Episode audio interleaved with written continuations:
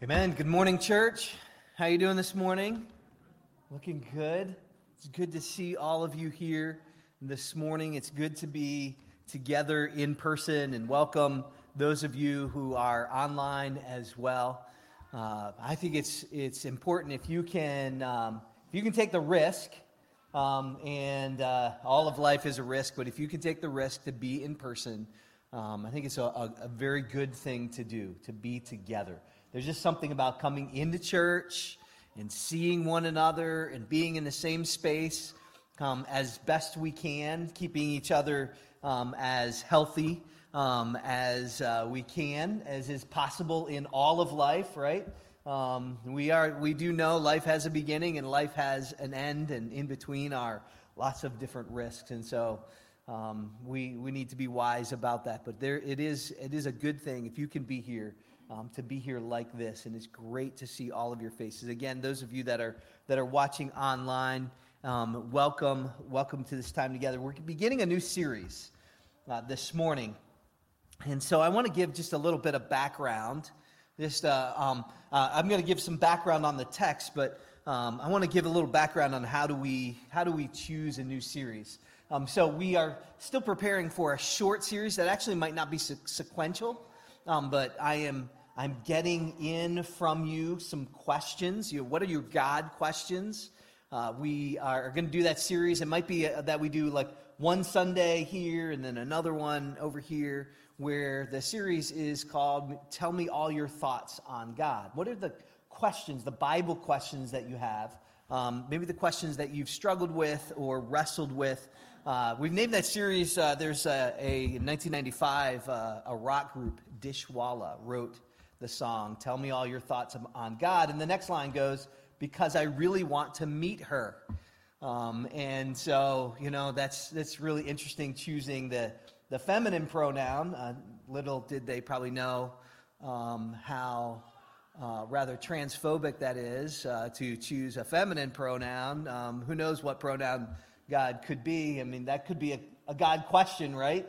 Um, how does God reveal him or herself? Well, we know there's actually an answer to that question, and there's a reason behind all of that. Um, it's in the scriptures. Like we can go to the Bible and we can answer those questions. Now, I'm going to tell you this the Bible doesn't answer every question. You know, there are some questions we have to say, well, the Bible doesn't directly address that. It may indirectly address that. But the Bible does give us everything that we need to know for life, for living life. It gives us that basis of why we're here and who God is and why we are why we are living. And so we do have some questions.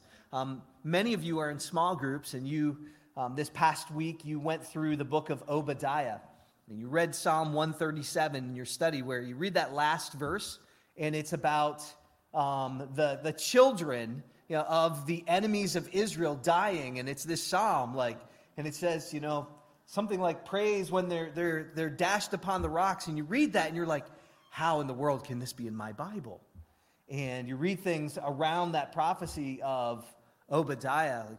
Jacob have I loved, Esau have I hated. And uh, you, you read the war language, the hyperbole that's in Scripture about um, uh, erasing all of the Amalekites. And how do you make sense of those kinds of things? Do we have just this bloodthirsty God? Well, that's where many of you in your, in your small groups, you took a step back this past week and you looked at that prophecy and, and you looked at a, a biblical theology. Many of you did, not every group did. You looked at the biblical theology of where does Esau appear in Scripture?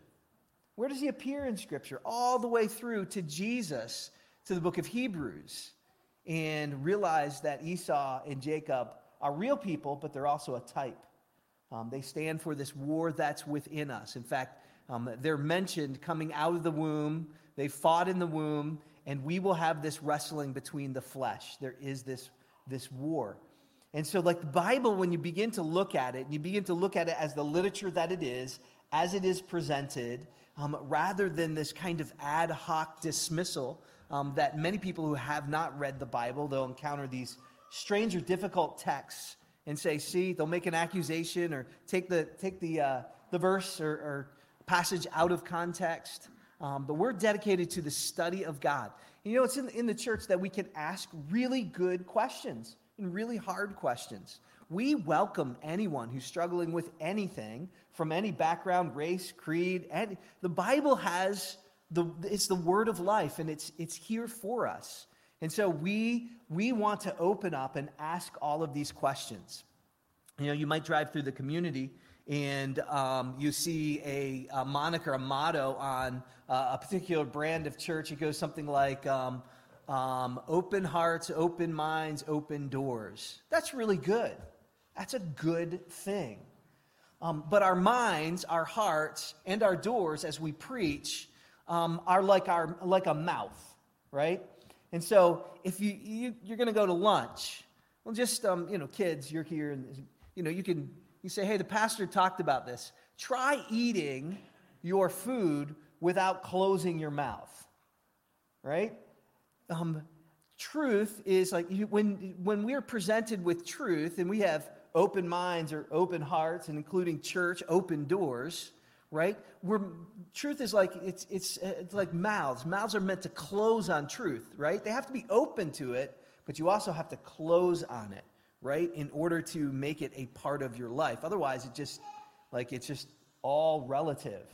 And so we, we, want, to, we want you to know that, that church, worship, small groups, it's a safe place to explore um, anything that you're thinking about. But all of our thinking needs to come in line with the thoughts of God, God's thoughts, right? So it's so yes, tell me your thoughts on God because I I really want to know them. Um, but I want to reflect on the Word of God. The Word of God. So I have a lot of thoughts when I am going to prepare a sermon or sermon series. One of our Bible study, um, one of our Bible study principles um, is that we understand, we bring a lot of things to the text. And so as we bring things to the text, the text is meant to, um, to talk or have a discussion to those, with those things. Um, and we have to be careful that those things that we bring to the text uh, don't press themselves too hard on the text, right? Because then we're just simply making the text say what we want, but rather allow the text to speak to us. So, what are some of the things as we go into the book of First Timothy um, that are going on in your, your pastor's mind. Well, let me give you just a few things, um, both that I'm reading and that I'm thinking. And here's my goal: is, is, my goal is, is is simply this. It's not that my opinion matters, um, or even my thoughts matter. It's that the scriptures matter. I just want you to understand why we're approaching this. What's what's happening in um, in my heart and my mind as we open this particular book um, in in the scriptures. So we just moved from the upper room discourse, a lengthy portion of the Gospel of John that we moved through as we were in isolation and COVID. And, and um, as, as we continue, we finished that in John 17. And so we're going to work our way through what is called a, a pastoral epistle. Well, there's a couple of things um, that are happening in my mind. I just finished a book that's brand new. It came out by a, um, an Orthodox Catholic. His name is Rod Dreher. He writes for the American Conservative. He's a very good author. Um, he's just excellent, excellent author. In fact, I, I would commend and recommend um, this book to you. It's called Live Not by Lies. Live Not by Lies. It's an excellent, excellent book. And uh, what he noticed, being um, an Orthodox Catholic, so the, the church is divided, Catholic Church is divided into two sections the Eastern, that is Orthodox, and so you'll hear the Greek Orthodox, Russian Orthodox Church, and then the West, which is the Roman Church or the Roman Catholic Church. Uh, so there's two sections. So he is a, a part of the Eastern Church and uh, has contact um, with um, those that are from the East, from, um, from Czechoslovakia and um, Central Asia, and um, in some countries in Western Asia where the Orthodox Church is, is prevalent. And what he noticed is he, he began these conversations with immigrants that actually had um, gone through communism and uh, were in under communism um, in Poland and Hungary and in Russia. And they were recognizing things a decade ago, and even more so, even right now, of what's happening in America and in the American church. And it is a tolerance of a soft totalitarianism. And so there's some things that are happening in our culture. Uh, so this book is very, um, it's very political in, in a sense, but if you want to get away from like the, uh, the strange politics and look at a, a, a 10,000 foot view of what's been happening since uh, the late 1800s and up till now, and some of those things that are influencing um, our thinking. Um, and that's very important as a shepherd, as a pastor, and as, as a Christian. You need to know what's happening in the world around you. It's very important. Our faith is, is political. Um, our, our faith is, is very important. How we live is very Im- important to who we are and how we function in society.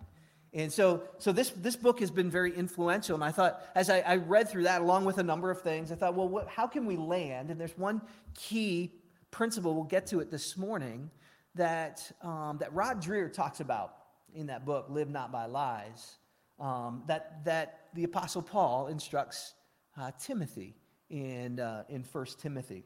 There's also a, a second book that's been influential, is called The End of Youth Ministry. And it isn't, I was a youth pastor for um, for a long time, I, I started a, a, Korean church uh, with a friend of mine in Wilkes-Barre, Pennsylvania, and had college students, high school students, and Korean War veterans. Um, and then went into youth ministry in two different churches, the same pastor um, for over a decade. And so um, that's where I did a lot of ministry was in youth ministry before coming to Northbridge Church. And so this caught my eye, and certainly we are um, we recognize at Northbridge that there's a, a, a cultural change.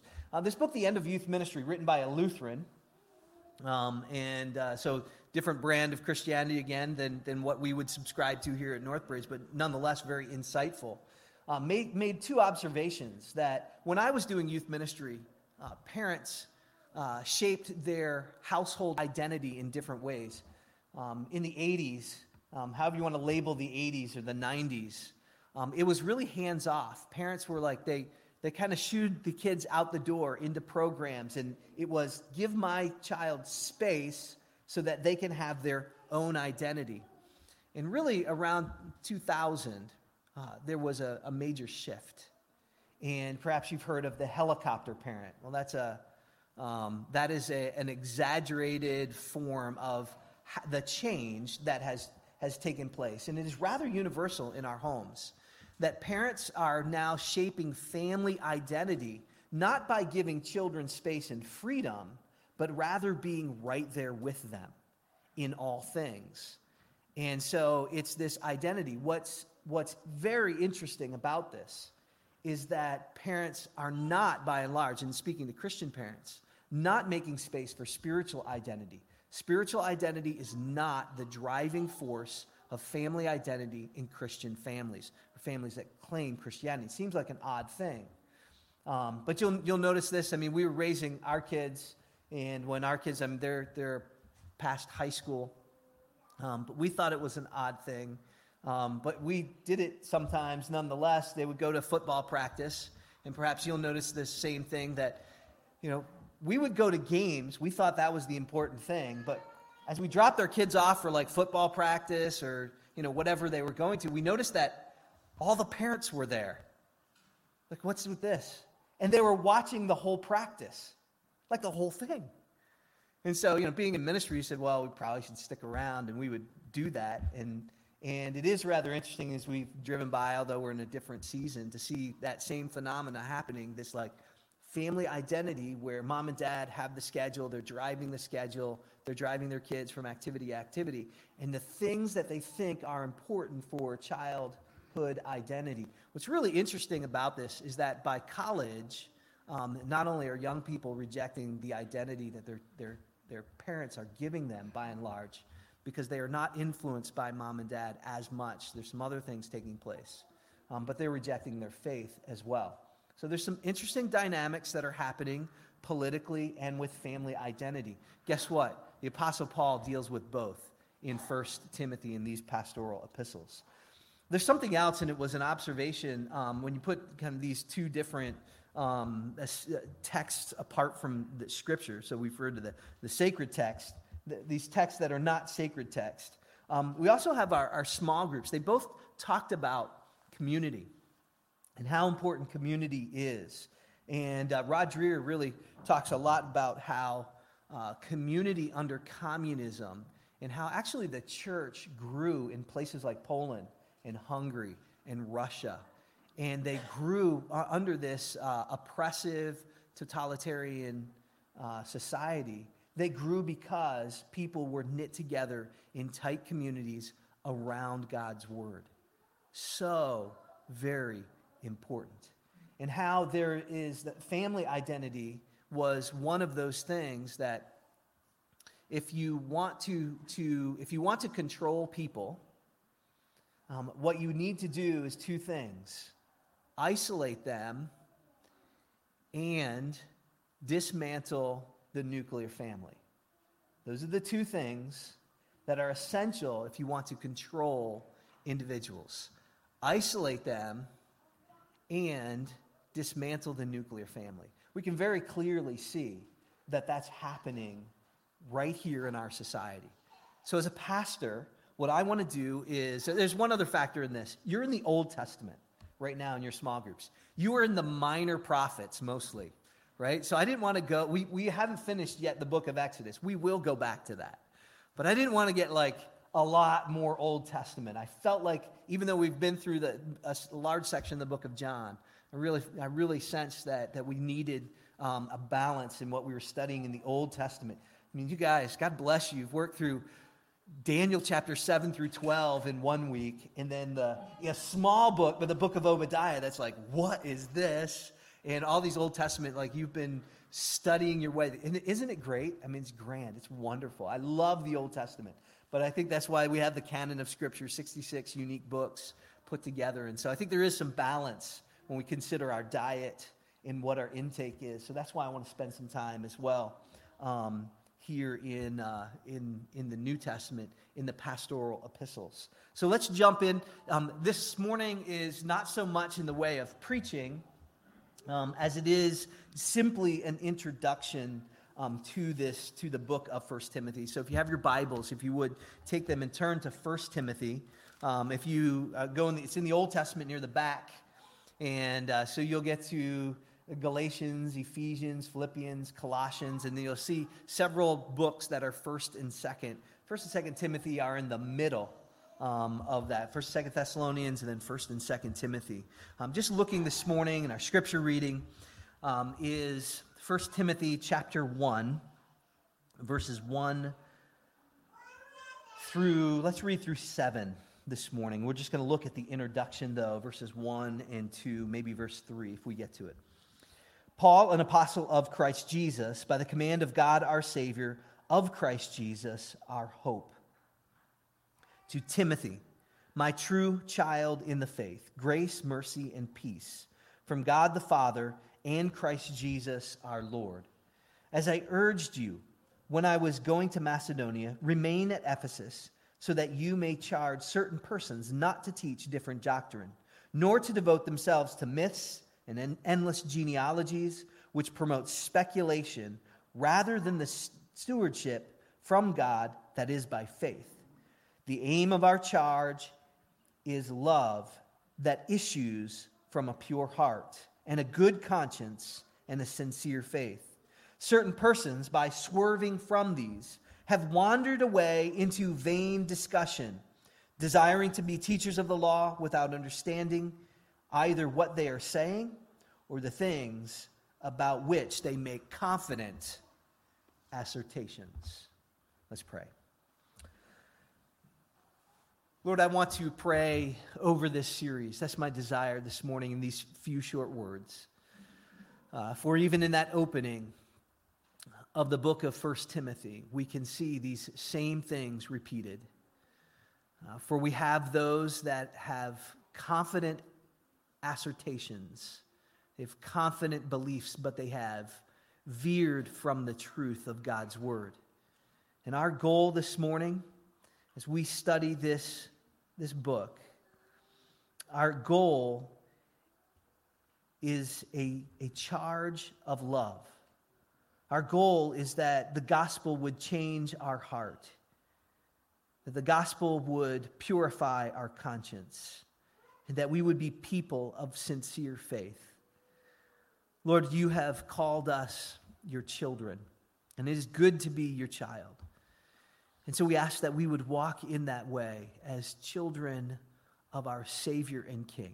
We pray this in Jesus' name. Amen. So we're so these are the, the what's called the pastoral epistles. These are letters from the Apostle Paul. They include First and Second Timothy and, and Titus, and they reveal to the church what the church is to be like. So Paul is writing here. He's writing to, to Timothy, but he's writing to a, to a coworker. So, so understand this, that um, there's books that are written to churches in general. This is a little bit different.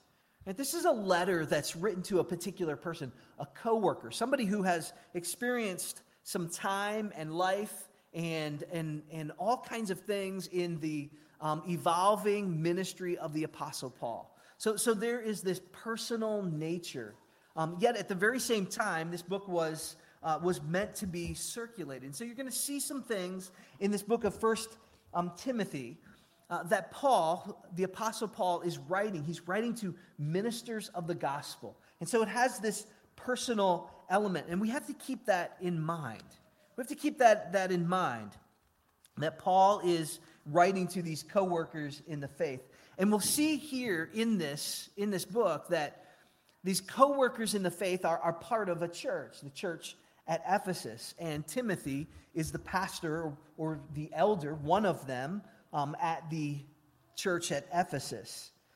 And here we see in, we'll see in this, this text how important that our part is, how important membership is, participation in the life of the church. Um, we'll, we'll see in this text that that we have not been saved by Jesus Christ to live as isolated individuals. We've not. Um, but we've been brought into what the text calls a kingdom and a family. In fact, the text uses this word household, that we are a household.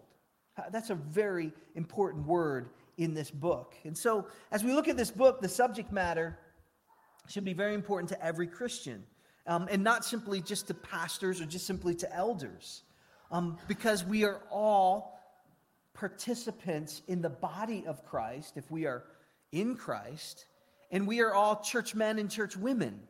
We, we, this, is, this ought to be very important to us. How is it that we participate in church together? I probably don't need to convince you that talking about this is needed in our day. I mean, you think about it, it seems that many Christians attend a church without ever asking the question, what is the church according to Scripture? Right? We have a lot of God questions, um, but we oftentimes answer those God questions ourselves, to ourselves, and then we find how shallow those answers really are. Right? We, what we need, and we need God answers to our God questions. And God calls us into a household and we ought not to think we know what that looks like or what that is, but rather we should go to the scriptures. And this is a wonderful way to look at that. How do we live together, not as isolated participants in the world, but rather as ones that are called out, connected together, united together in what the Bible describes as a household, a household of faith. There's a key verse. Um, it's in 1 Timothy chapter 3 and verse 15. Let me read this key verse, and maybe you underline this. There's actually, um, I would say there's probably three verses that this, this letter hangs on. This is one of them. 1 Timothy chapter 3, verse, th- thir- um, excuse me, verse 15 says this, that you may know how one ought to conduct himself in the household of God, which is the church of the living God, the pillar and support of the truth. That's a wonderful verse. I can't wait to get to that. There's so much in that, that verse. How ought we, how ought you to conduct yourself in this? And notice the nature of the church. This as a household, we're, we're united. How is it that we are united, and how am I to conduct myself? This church of the living God, right? This isn't the blow your dust off of this, some just ancient, dusty text, but rather um, this is living truth of the living God who's active today. And it says, the pillar and the support of truth. What is that? You realize that if you're participating here, and those of you online, you're participating together in the life of the church, you are participating in what God's word calls this the pillar and the support of truth. I think we're going to discover that the church itself, um, not just our church, but the church, the church universal, all those that are united in Christ and, and that are visible in the local church, are the support and pillar for truth in the world. That's how important your redemption, your that Jesus bought you with his blood because you as children, as adults, as those that, that, that are nearing the, the end of this journey we call life, right, have an important role. You have an important role. The, the struggle is that oftentimes when we're young, we're like, yeah, I'm just kind of young. Yeah, and, and you get caught up in other things, and then you get in, in the middle of your life and you're, I'm just kind of busy. And you get to the end and you're just kind of like, I'm worn out. The Bible says, wait a minute, you have a purpose, you have a role, you're part of something. You're the pillar and support of truth in the world. The problem in our world is that we've moved from post truth, where everything's relative, to now we have militant truth. Don't disagree. Shut up, let me tell you. I'm not saying that. This is what other people say. Shut up, let me tell you what truth is all of a sudden somebody's eyes got like really big. I was like, better qualify that. Right? That's what we're being told. Let me tell you the truth. Oh, don't speak. Let me tell you the truth. Yesterday, all truth was relative. Today, it's don't speak. Let me inform you. The Bible says no. The church is the household of the living God the pillar of truth in the world. So this book is, oh, if, if that's, that's the case, then I need to take care, you need to take care of how we conduct ourselves in the church. From my perspective, and it certainly is limited, there's, there's one thing that oftentimes drives the church, and, and that, is, that is a thing called pragmatism. Pragmatism. You know, oftentimes that's how the church ends up being structured and the responsibilities of a pastor, the responsibility of church men and women, um, the, the work of being in church, it's more pragmatical than it is theological. Um, and it's not to say that there, there's a war between that which is pragmatic and that which is theological. I think the Word of God does work, right? The Word of God does work right? But we have to be careful that we don't throw out God's words simply to be pragmatic. You know, setting aside the, the concerns that we have in the Church of America today, let us, as we move through this, examine ourselves in the course of this study and ask Do you have the proper view of church? Right? You think about that. Now, and we're in an odd time, and some of you are worshiping at home. Um, and uh, we can do that now. That's a good thing. But is church at home on YouTube and Facebook, is that really church? Can we really call that church? Now, again, this is, we can put a parenthesis around our, our health and some of those things that we have right now. So, my goal is not to, if you're worshiping at home, make you feel guilty because you're not in the room. That's not my goal. My goal is for all of us to consider God's word and ask do we have a proper view of church? Are we doing what God's called us to do according to the scriptures? And are we prepared to do it for generations to come, even if we are faced with difficulty? Even if we are faced with difficulty. Um, what we have seen in the last six months is the pragmatic church in America is one that will die because it is solely based on pragmatism. But the, the church in America that's based on the Word of God, regardless of the circumstances, will thrive because it is the church of Jesus Christ. It is the pillar of truth in the world. And so we need to ask ourselves how ought we to behave in the household of God. This is going to be a good and timely study. I'm excited to go through um, this book together. So let's consider just this first verse here, just the first opening phrase rather quickly. So notice a couple of things. Paul. So that's how it opens up. Paul, an apostle of Jesus Christ. So this Paul identifies himself. Um, traditionally, this is the man Saul um, that we saw in the book of Acts. He was converted on the road to Damascus. He was a persecutor of the, of the church, and he was called by God to spread the gospel. It was Jesus Christ who made himself known to Paul himself uh, on the road to Damascus. And it's Paul who works particularly amongst the Gentiles. You can learn all about him uh, by going to the book of Acts and reading in Acts chapter 8. And it is Paul that pens most of the New Testament from Romans um, all the way through Philemon. It says here that he is an apostle. So notice that he is an apostle. Verse 1 an apostle of Jesus Christ by the command of God our Savior and Christ Jesus our hope. He was not the only apostle, he was one of many. An apostle is one that is an eyewitness to the resurrected Christ, to Jesus in his resurrected state. And Paul met Jesus um, on the road to Damascus. Um, so we, we need to look at this um, that um, Paul says that, that he is um, an apostle. What is an, an apostle?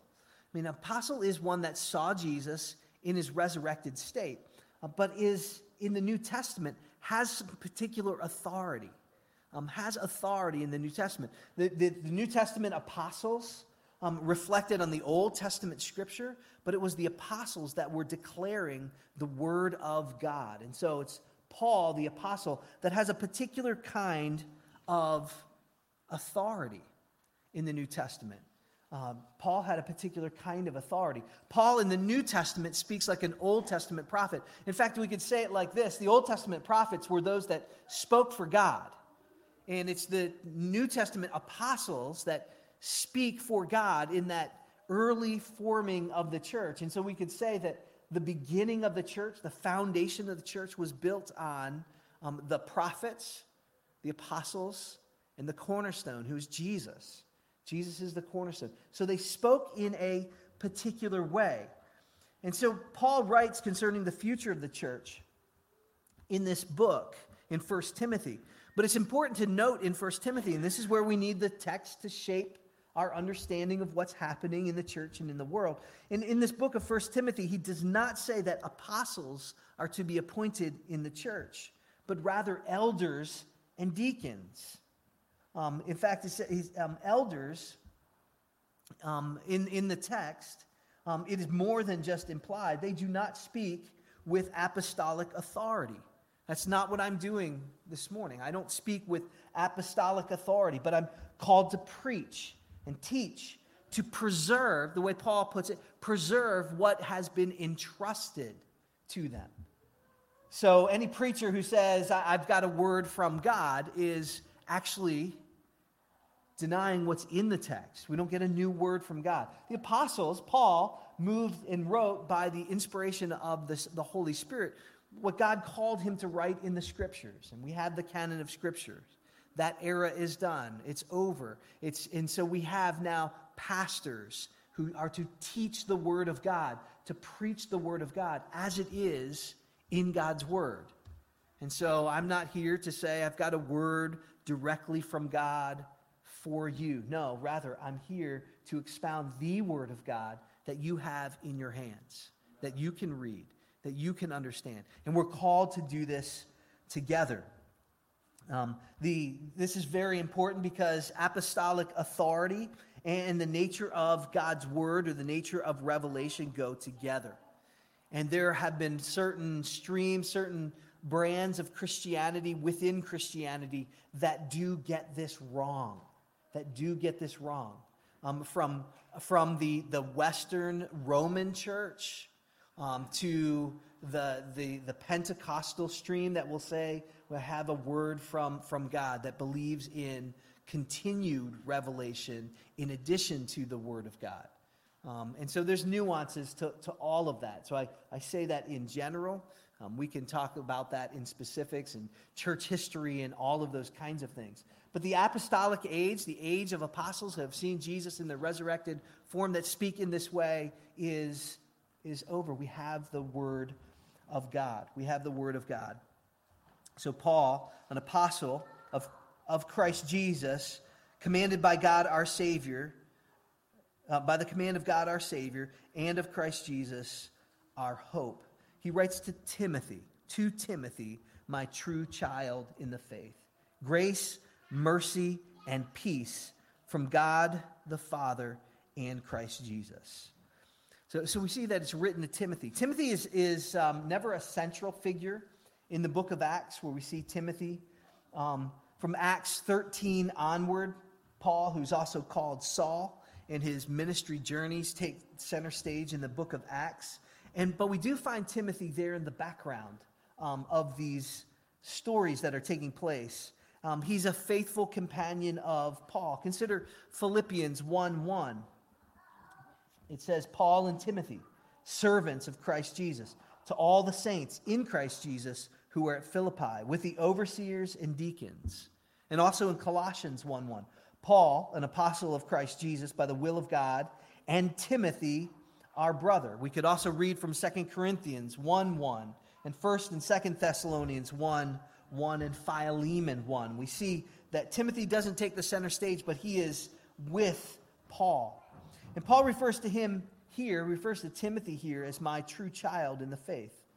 Um, it probably means that Timothy was brought to faith um, or matured in faith through the ministry um, of Paul. Um, Paul refers to Timothy in 1 Corinthians chapter 4 verse 7 as beloved and faithful child in the Lord. And in Romans 16 verse 21 he says that he is a fellow worker. In 1 Thessalonians 3 2 he refers to Timothy as God's co-worker um, in the gospel. You know, Timothy's first mentioned in Acts, Acts chapter 16, verse 1, where we read, Paul came also to Derbe and Lystra, and a disciple there named Timothy, the son of a Jewish woman who was a believer, but his father was also a Greek. And so it's important to the story to see that his heritage came from two different places a Jewish mother and a Greek father. Um, we also know that um, in 2 Timothy 1 5, his mother's name was Eunice and his grandmother's name was Lois, and that they were faithful women who taught him well. And so that's part of this story that we will look at and talk about. That he worked um, with Paul, um, that he um, was able to go and continue ministry in places that Paul was not able to go. He probably was in his young 30s, he was a young man, and he did have a struggle. We'll see that in the book, and I think it's an appropriate struggle. It's one that we are wrestling with um, in a number of different ways because Paul addresses the issue of fear and timidity. And so I'm, not sure why that was. Maybe he was shy and timid in that way. Maybe it was because this was a day of great opposition to the Word of God. Um, he, he, I've noticed, noted this before, but it's important to note um, that Timothy was um, a, a co worker, uh, a co worker in the gospel. He, he brings him in to this work um, of the gospel. And note here that he, he blesses Timothy. He says, Timothy, my true child of the faith, grace, mercy, and peace from God the Father and Christ Jesus our Lord. He blesses him. Right? This is an open blessing. God's grace. That as he pens this um, to a dear friend, a dear coworker, grace, mercy, and peace. Notice those words grace, mercy, and peace from God the Father and Christ Jesus our Lord. Notice the, the place that Paul believes this blessing comes from. That grace, mercy, and peace come from the Father through Jesus Christ our Lord. We could go back to last week's message and preach that all over again. Notice that salvation here is Trinitarian. It's Father, Son, and Holy Spirit. It's the, the work of the Father through the Son. It's the grace of God that grants union with the Father, which results in peace and, and the placing of, uh, of wrath upon the Son, which results in God's mercy upon us, not giving us what we deserve, but rather it's the Son who carries that. Is there any worse thing in life than to be an enemy of God? There's nothing worse. And here, Paul blesses Timothy, and he blesses him with a good news, a salvation blessing. Well, what's the theme of this book? Um, the, the theme, let me, let me just mention a few things about the theme of this book as we wrap things up. Um, Paul was very close to Timothy. We see that in, in his blessing here in the, the words that he opens up with. One of the themes that we see is that he is not simply writing to him this companionship letter, but rather he's charging Timothy with particular responsibilities. So we need to note that, that Paul is charging Timothy, right? That's, that's, a different, that's a different sense. He's saying, go get him, go do this. He's encouraging him in that way. He's commanding, in a sense, um, in that way. Second, um, he's charged um, to do several things, one of which that takes center stage is to confront false teaching within the church. Notice verses 3 and 4. Remain at Ephesus so that he may charge certain persons not to teach different doctrine, nor devote themselves to myths, endless genealogies, which promote speculation. And so there's a charge. We're going to see this to, to charge those not to teach. Right? So um, this is particularly relevant to us. We've come through a time where um, people didn't want to listen to God's word because, well, that's your truth. Well, now we're, we're moving into a time, and we live in a time where uh, that's not so much the, the way people live, but rather they have a truth, and it is an absolute truth. But yet it is a speculative truth, not founded on God's truth. And so he's charging him to, uh, to confront false teaching within the church. Thirdly, Note that Timothy is exhorted to establish and maintain order. He is to devote himself to lead in good order within God's house. Um, he says that these kinds of things, devoted people devoted to myths and endless genealogies, these speculation, rather than the stewardship from God that is by faith. The stewardship of God that is by faith. So Paul um, charges Timothy to put order and, and we see this throughout the book. And that's why I pointed to, to um, chapter 3, um, verses 14 and 15. I hope to come to you soon, but I'm writing these things to you so that if I delay, you may know how one, is, how one ought to behave in the household of God, which is the church of the living God, a pillar and buttress of truth. So, Paul is, is charging Timothy, and that's, that is one of the themes. And it is directly connected with this idea of the household of God, the church of the living God. That the church of the living God is to be properly ordered, and that the church of the living God is a pillar and buttress of truth in the world. So let, us wrap this up together. So, Paul says these things, and, and my remarks are simply introductory this morning. I'm introducing the series. But I want you to, to, to think about these questions. Um, what is the church? Do, do you clearly know what the church is? Do you have an idea? Have you looked into the scriptures? Uh, what is the church's purpose? And what should be expected of me as a member of the church? What, what does God expect of me? What, what is God expected from ministers in the church, pastors and elders? We have to be aware of our presuppositions, uh, maybe even some of our pragmatism. And we need to ask, how do we behave? How ought we to behave in the household of God? And so we respond. We respond with that truth. And so maybe this is your, your prayer this morning. You would pray this or respond in this way. And I would encourage you to do this to say simply, I'm a child of God. Lord, help me to learn how I ought to behave as part of the household of God, which is the church of the living God, the pillar and buttress of truth. We're going to give you just a few moments, a few moments to pray um, before we respond in the room here um, with communion and coming together and remembering that it is Jesus Christ that brings us together in this household of faith. But if you're at home, um, I would encourage you to take out the Northbridge app um, or to go to the Northbridge website and to just take some time. Fill out that connection card that's there. Fill in your prayer requests. Let us know what your God questions are as well and respond to the Word of God. Let me encourage you during this time. And, and you might, we have kids in the room, you might have kids in the room at home, uh, but to be fully present right here, right now. Right? There's not a whole lot of time during your week where you simply just get to take in that deep breath, center yourself, and say, God, what is it that you would have me to learn? How are you changing me? How will you change me? As together we journey through this very important letter of 1 Timothy. Let's pray together. Lord, thank you for the word of God this morning. And again, I ask your blessing on our journey together through this book. Um, it's amazing, no matter how many times we turn to the Word of God, how timely it is. It's almost as if you speak to us through it.